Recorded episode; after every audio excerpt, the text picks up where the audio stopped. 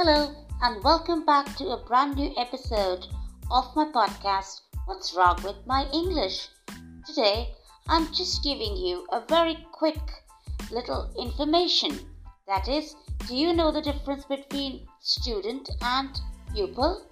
Well, pupil is used for the children who are attending primary school, and students is used for the learners who are attending secondary school.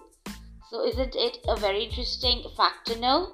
So, for such interesting facts, stay tuned in for my upcoming episodes.